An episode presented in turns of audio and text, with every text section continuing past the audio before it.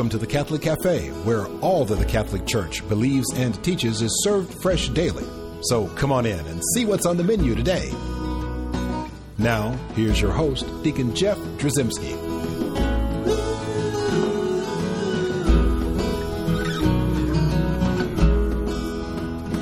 Greetings and welcome to the Catholic Cafe. I'm Deacon Jeff, and I'm sitting here in the luxurious corner booth. And man, we, uh, Tom, we are, Oh, we man. are, yeah, we, we got holiness sitting across I- from the, the, I the am booth. so excited I can barely contain myself. yeah, you can barely contain yourself. I know yourself. I speak can for see. many other guys out there. It's one of one of my heroes is, is amongst us. Oh, that's great. That's Yeah. awesome. Yes. Well, then you tell people who this is. well, it's Brother Joel McGraw.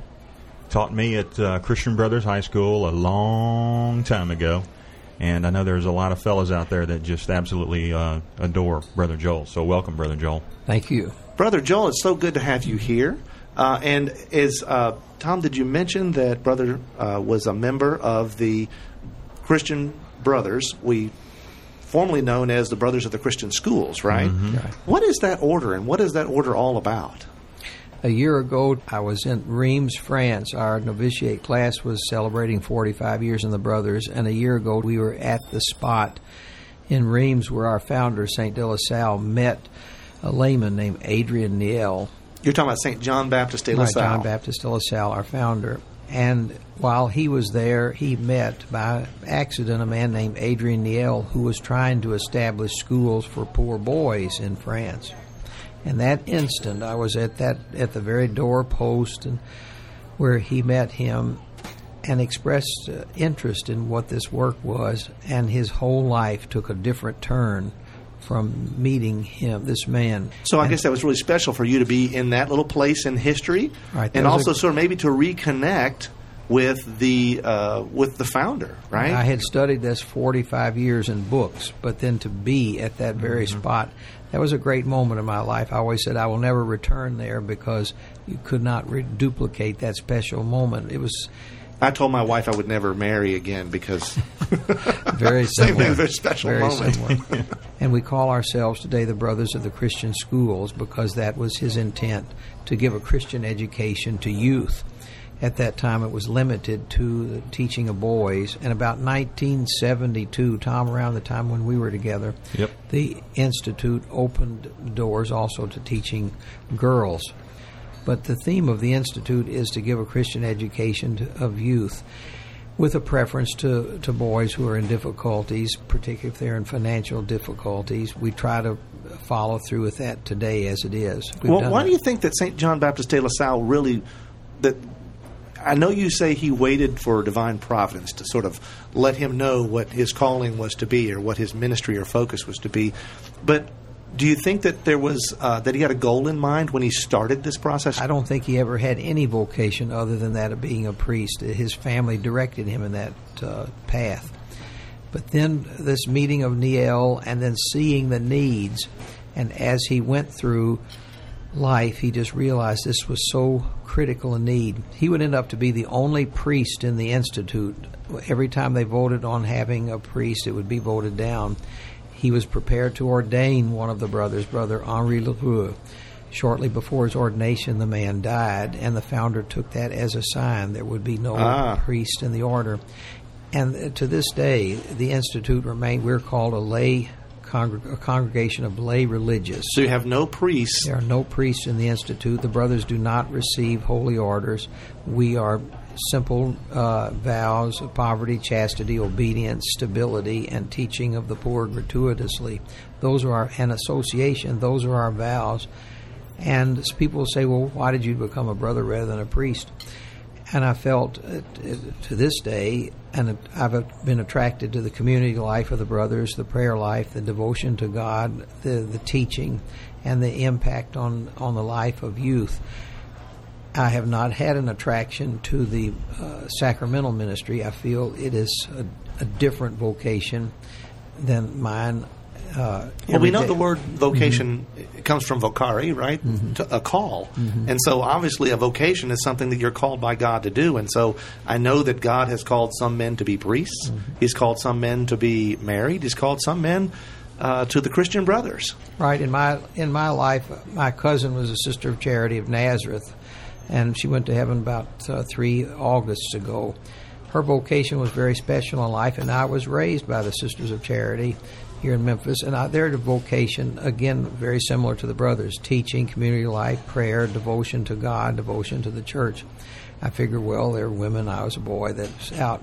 But then when I went, I begged my parents to go to Memphis Catholic uh, at the end of the eighth grade because most of the boys at Sacred Heart were going there, and I figured it would take a lot of pressure off me if I just go to Catholic. They said, no, you're going to the brothers. Well, that little that's another little sign of providence. A tiny decision by my parents in 1959 changed my whole life because then I I got to the brothers and saw they were doing the same thing the prayer life, the community, the teaching, the devotion to others, a cause. I've always wanted to give my life to a purpose. How long have you been associated with the Christian Brothers? August of 59 was when I met the first brothers and then entered them in June of 1964. And I've, not, I've been very fortunate. I've never had a doubt about it. The only night I wanted to leave was the first night. I was so scared. But uh, but fortunately, I've, I've always felt this this is what it was when I visited the novitiate in May of '64 before I entered. I, I spent the weekend with the novices, and it was a great weekend. And I remember that Sunday before leaving, uh, coming back from communion, and I remember having that moment when I thought, "I look, I know, Lord, this this is what this is what I want to do."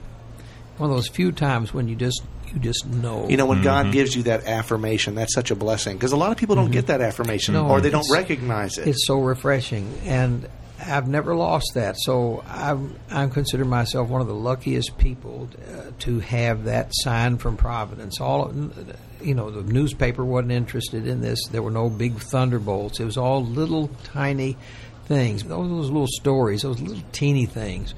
That you have to be attentive to that. I tell You know, it's the that. little things. The little things are the things that Mm-hmm. actually lead to the big things. And a lot of people don't realize that those little things. I don't want to say they're warnings, but they are. Mm-hmm. Uh, they're uh, ways that we can see what's getting ready to happen. the founder with that was his whole thing. He watched what happened in his daily life. That's the way God talks to us. Well, you know, also one of the great things about uh, like Ignatius of Loyola, uh, Saint Ignatius used to teach that that we would see, judge, I guess, the the goodness of something or whether God ordained it by its fruits. And so you were able to look at the fruits of your mm-hmm. life as you're going along here, and maybe this is one of the reasons why you were you were blessed with having no doubts because the fruits were there. I mean, you were definitely seeing that the things that you were doing, that you were involved in, the things that the brothers were were doing, were having positive effects on the community and on on these young men who were growing up to be uh, uh, valuable members of our society. When you make Thanksgiving after communion, one of my common things, thank you, Lord, that I exist for my family, my background, my Catholic faith, the sisters, the brothers who have taught me, the lay people. I have been, I have been so lucky that I, I always hope that when I'm old, I hope I will not forget the blessings that I've had because I've had people like Tom Dorian in my life who have let me know. This- Tom will this- make this you is old, drummer. though. Be careful. You sit too close to him. Although you're you're you're such a young man. Did you see You're- his mouth drop open when you said that? He was in shock. I wasn't shocked, but I'm. You know what? I, I grow. I, I learn new things every day. Slowly. slowly, slowly. Um, this is wonderful. We have more to talk about Uh, the Christian Brothers in just a second. We're going to come back after this little short break. Before we do that, I want to remind folks at home that we have a wonderful website, www.thecatholiccafe.com. And also, I'd like people to email me at deaconjeff at thecatholiccafe.com. And so, with that, come back and see us.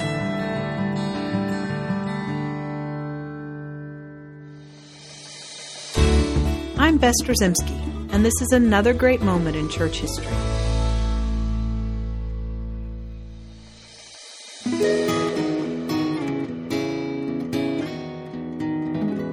Throughout the 2,000 year history of the Catholic Church, there have been countless miraculous occurrences, documented and approved, that demonstrate the real presence of Christ in the Eucharist and serve to strengthen the belief of those whose faith has fallen into despair. One such occurrence took place in a small town in Italy called Lanciano. Lanciano is said to be the birthplace of Longinus, the Roman centurion who pierced the side of Christ at the crucifixion. In Italian, Lanciano means of the spear. It happened that on one seemingly ordinary Sunday in the year 750, a priest was saying Holy Mass. But this was to be no ordinary Mass. The priest was plagued by doubts of the real presence of Christ in the Eucharist. He no longer believed that the bread and wine were transformed into the body and blood of our Lord. After the consecration, however, he noticed something odd. No, something miraculous. What lay before him on his paten was an actual piece of living flesh, and what was contained in his chalice was real human blood. Instantly, his faith in the real presence was restored. The eyewitness accounts recorded from that time tell us that this holy priest began to weep bitterly with regret from ever having doubted. But soon the weeping turned to tears of joy at the miracle that God allowed him to personally experience. His doubt was never to return. In fact, this miraculous occurrence still serves to strengthen the faith of believers today. The precious relics from that Holy Mass in the year 750 are still preserved in a church in Lanciano today. As recent as 1970, a scientific analysis was done on the flesh and blood. This study confirmed that the host, which had transformed into flesh, consists of muscle tissue from the human heart, and the precious blood is type AB.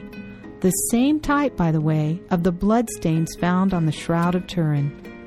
Christ is indeed really and truly present body, blood, soul, and divinity in the sacred host consecrated at the hands of the priest at Holy Mass. He is present, the King of kings and the Lord of lords. I'm Bess Drzymski, and this is another great moment in church history.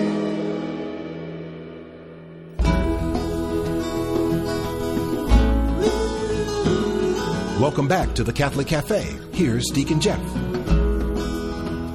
And we're back in the Catholic Cafe's luxurious corner booth, sitting here with Brother Joel McGraw. Now, Brother Joel, have you ever been in such luxury in all your life? I live in these rooms. it's a beautiful experience, and we're so blessed to have you here at the Catholic Cafe. so, we were just talking about basically sort of the history of uh, the Brothers of the Christian Schools, um, and obviously that that history is uh, it's not over with. Uh, obviously, you guys are still devoted to what you do. And you talked a little bit about the fact that, you know, you've thought about your own life and your decision to, to become a Christian brother and to, to stay tried and true to that, the ministry, the charism of the brothers. Um, and that you haven't had any regrets. And that's a beautiful and wonderful thing. And I think that I don't even have to say that, and Tom can say it because Tom experienced firsthand uh, Brother Joel's gift, have you not? Oh, it's phenomenal. And so, Phenomenal. and you're not alone. There's there's hundreds no. of families, and I'm not talking about this is not a Brother Joel, you know, happy fest here, and talk Right. about how wonderful he is. But I think again, when I was talking earlier about Saint Ignatius of Loyola and the fruits, I mean, you can look at the fruits of our own little community here, Right. and see that the Christian Brothers have done a good thing in our community. Uh, and I think that's an awesome thing. Now, in terms of what the school does, you're primarily involved in a high school, Christian Brothers High School, educating young men in the. You're situated in the diocese of Memphis. Um, what kind of effect does that school have on our community and on the young men that come there to be educated? the brothers from different places came, and four of them came to Memphis in, in November of 71. And we were able to buy the Memphis Female Academy on Adams that had been uh, had gone under. And we bought that building. We lived at St. Peter's and also with the Shea family and opened that school in November of 1871. It was Christian Brothers Were College. you there at the time? No, there are days when I feel that way. but it was a college, it was a high school, and a and a, a middle school, a grade school. I'll hit him, brother. And- when we do. And that mission, you know, again was to give Christian education to youth. And we stayed on Adams 69 years. We were at 612 Adams next to juvenile court. I guess that was kind of appropriate uh, for 69 years. and then uh, we were on Parkway for 25 years, and then we've been on Walnut Grove Road at, in for uh, 45 years. So you've been uh, 130 some odd Yes. years. Mhm. You've been in the city of Memphis Right. doing what you do. All right, the college stayed open until the First World War. We made it through three yellow fever epidemics. We made it through financial panics. But the war pretty much did end the college. Its charter stayed on, but we, they had to close the college classes, and they never really got opened, reopened until 1940. And eventually, by the 50s, we were able to. The, four-year degree instituting institution was reopened. Then we separated charters in 1965 and separated the college from the high school because it was just too many people on one campus. And both institutions are flourishing today. And we, you say the effect of the school. I've been, I keep the class list. I've had about 6,000 students now in my lifetime. And I look over and I Are you haunted by any of those, by the way? But most of them are good haunts. They, you, Very good. You hear from them. You hear things, and, and the boys write to you. They call. They visit. I'm so lucky. I asked Brother Stephen years ago when I had Tom because I said, "This all I do is correct people. It just is this." Ugh. He said, "Just wait for a few years. Wait for a few years," and I have waited. And you realize it comes to fruition. I have the pleasure of teaching every year uh, boys who are their dads I had. I'll know it's be it'll be time to start thinking of retirement when I have the grandchildren also. But not religious usually are not allowed to stay in one place that long, and I've been 36 years in three assignments here in Memphis, and um, again the blessings I have are so great. I hope I never forget them. I hope somebody be around there if I start complaining. Say, look at the blessings you've had because you see in the lives of these students what the good that you can do. I keep the little notes at the times they'll write and say what you did for me. And as I get older, I find the most humbling thing is not so much that they say what a tremendous teacher you were. You spoke to me. You took time to speak to me because uh, teenagers, a lot of times, they may appear smug. They just want somebody interested in them. If you show that you've got an interest in them, and and again, they don't want to be around you a long time. They want to come up uh, and visit, and then and move away. But that little visit every day, I find the the power of the apostolate of standing in the hall. right. Uh, even though you, you, you have to teach, you have to do a good job, you're an administrator, but that time when you when you speak to people, because a lot of days no one's interested in that boy, and somebody calls him, "There's the great Dorian" or something, and he, some people, well, there's a little bit of BS there, but it's not true. He said, "What do you mean I'm great? Can we say BS on Catholic I said- radio? I'm not sure. Absolutely. I said, Absolutely. Uh, Bachelor of Science. Yes, all right. Good. That's what I was the- thinking. I said, no. He said, what do you mean I'm great? I said, God made you. Doesn't that make you great? Yeah. I said, okay, you're great. Go on.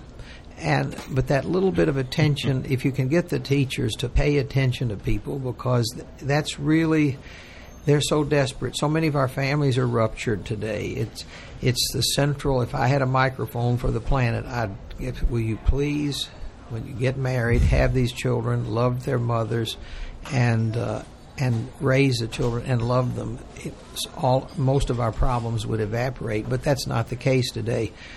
Our, we live in Shelby County where so many families are ruptured, so that our work is just multiple. They expect the teacher to do so much. Your heart goes out to school, to public school teachers who work very hard, and they have classrooms filled of children who are not loved. And when you have that, your whole equation changes. They'll say, "Have things changed over the past uh, 35 years of teaching here?" The change has been that their family life almost sometimes does not exist. They don't eat together. They don't. They don't even associate. They've become uh, so preoccupied with electronic devices, which are good. They're doing a great job. At the same time, there's some people who have substituted people, and they've substituted this electric life. They even let them have them at table. No one's interested in them. the challenges nowadays are even more difficult, and it's so much. I guess it's so much harder f- to raise a kid, especially a young man, in today's world than maybe it ever was. I, I ran across this old quote from St. John Baptist de La Salle, which was, uh, "This is I know that kids have always had a tendency to do things maybe that require some sort of discipline, and this is what um, uh, in the rules of Christian manners and civility in 1695, this is what Saint De La Salle saw as a problem. He said children are guilty of unpardonable rudeness when they spit in the face of a companion. Neither are they excusable who spit from windows or on walls or furniture. You know, and so but around 1700 AD, these were the issues, but. He It's did no not, different today. Well, I understand, but he didn't have to deal with the the, the, the, the loss of fatherhood or the Mm-hmm. broken families as much, maybe, as we really see Mm-hmm. that as a really serious issue that we have to contend with, And and we- that you do every we day. have to still work with civility, you know, because they, they won't carry a handkerchief. They'll use their necktie or something like that. But uh, a lot of that civility, but that whole kindness to one another and loving. Because, again, you ask them, don't please don't hate your father. Don't hate your mother. You don't have to like your father or mother. That's not commanded. You got to love them. Because don't ruin your marriage or whatever vocation you're going to follow. You'll ruin it if you hate your family. And so you're working on that. Sometimes you think what about the spirituality of youth today? I look at our own st louis parish where i live. I see a lot of times at the 7:30 mass on Sundays, you'll see you still see families coming with their teenage boys. That come to mass. Now, they're not maybe genuflecting, they may not make the act of adoration, they may be distracted, but the fact that they're together, that that's an, that's a lifelong influence. If they can eat together, if their parents uh, support them, those are such important things. The search retreat today is still at our school. It's a very popular thing. Boys are crushed if they don't get to be table leaders someday because they Right. the search has been incredibly important. And you hope and pray that more and more boys will make it. The Cursillo for the adults has been is alive and well in this diocese. You see, and I see the leaders of the Cursillo movement. A lot of them are brothers' boys. This parish where I live, the people who run this parish are brothers' boys. So you see an influence. Uh, yes, occasionally we send transcripts to prisons where some of our boys have ended up and are looking for early parole. But those numbers are outweighed by the number of, of people who are good family. You go to their weddings, you go to their the funerals of their parents, you go to them at the hospital. All of those little apostolates, it's those teeny things. The phone call that you make to a boy on the anniversary of his father's death. All of those little things, um, that's what adds up to an effect on people that you have and that you can have, and anyone can do that. Well, sitting right next to you, Tom Doran, you mentioned that Tom is a brother's boy, and Tom spent a lot of time there at uh, Christian Brothers High School in Memphis, Tennessee. Tom, what was it like for you? I mean, what has been your experience, I guess, post graduation? I know that you and I have had conversations where I talk a lot about my high school years like I'd never want to go back, or I don't know that I got anything. I don't feel like I was a part of something in my high school, whereas I think you have a different feeling about your high school years in formation. Well, going to the brothers, first of all, is a rite of passage. I think in most people's minds, it's and once you get get through there, you kind of join a fraternity of brothers, boys, like like Brother Joel mentioned earlier. But but the one thing that he talked about, and and I think it it really is true, is they are there because of love. I mean, they are they are they're loving um, young young boys and turning them into men. And um, I think I think you don't see that when you're there, but once you become a man and have a family or go about your business, you you start to realize that, and and uh, that's what I got out of it. It's just a phenomenal experience, greatest experience I ever had in my life, and um, I've got my boys going there. So And your own dad went to the brothers in He Kansas did. City. So He uh, did. Brother Leander, who taught your father in Kansas City, then taught you here in Memphis. Right. just- and I remember at your dad's funeral, I'll always remember the quotation when your dad told y'all or something, "Take care of your mother, love your mother." That I've never forgotten that. That the the devotion and yours, family, like all of us, you have your pluses and minuses, and you and you have uh, there's love in your family then you know that the brothers have had a, a little corner in your life. That's such an honor. If I walked off the street and just into the school and stood there, that's not going to do anything. You have to pay your dues, and and you give your life to that cause, and then people will come back. I think recently, and I've not been a great friend of the internet a lot of times, but last Sunday I was looking at it. A lady r- emailed me from New York. Did not. She says, "You don't know me. I'm so and so and so and so."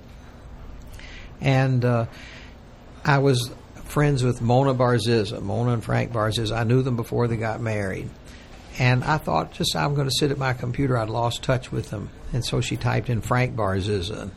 Well, she found out about the import company. She taught, typed in Mona and Frank Barzizza, and up ty- came your talk on vocations that you gave in 2002, brother, at St. Louis. I thought, who in the world would find that thing?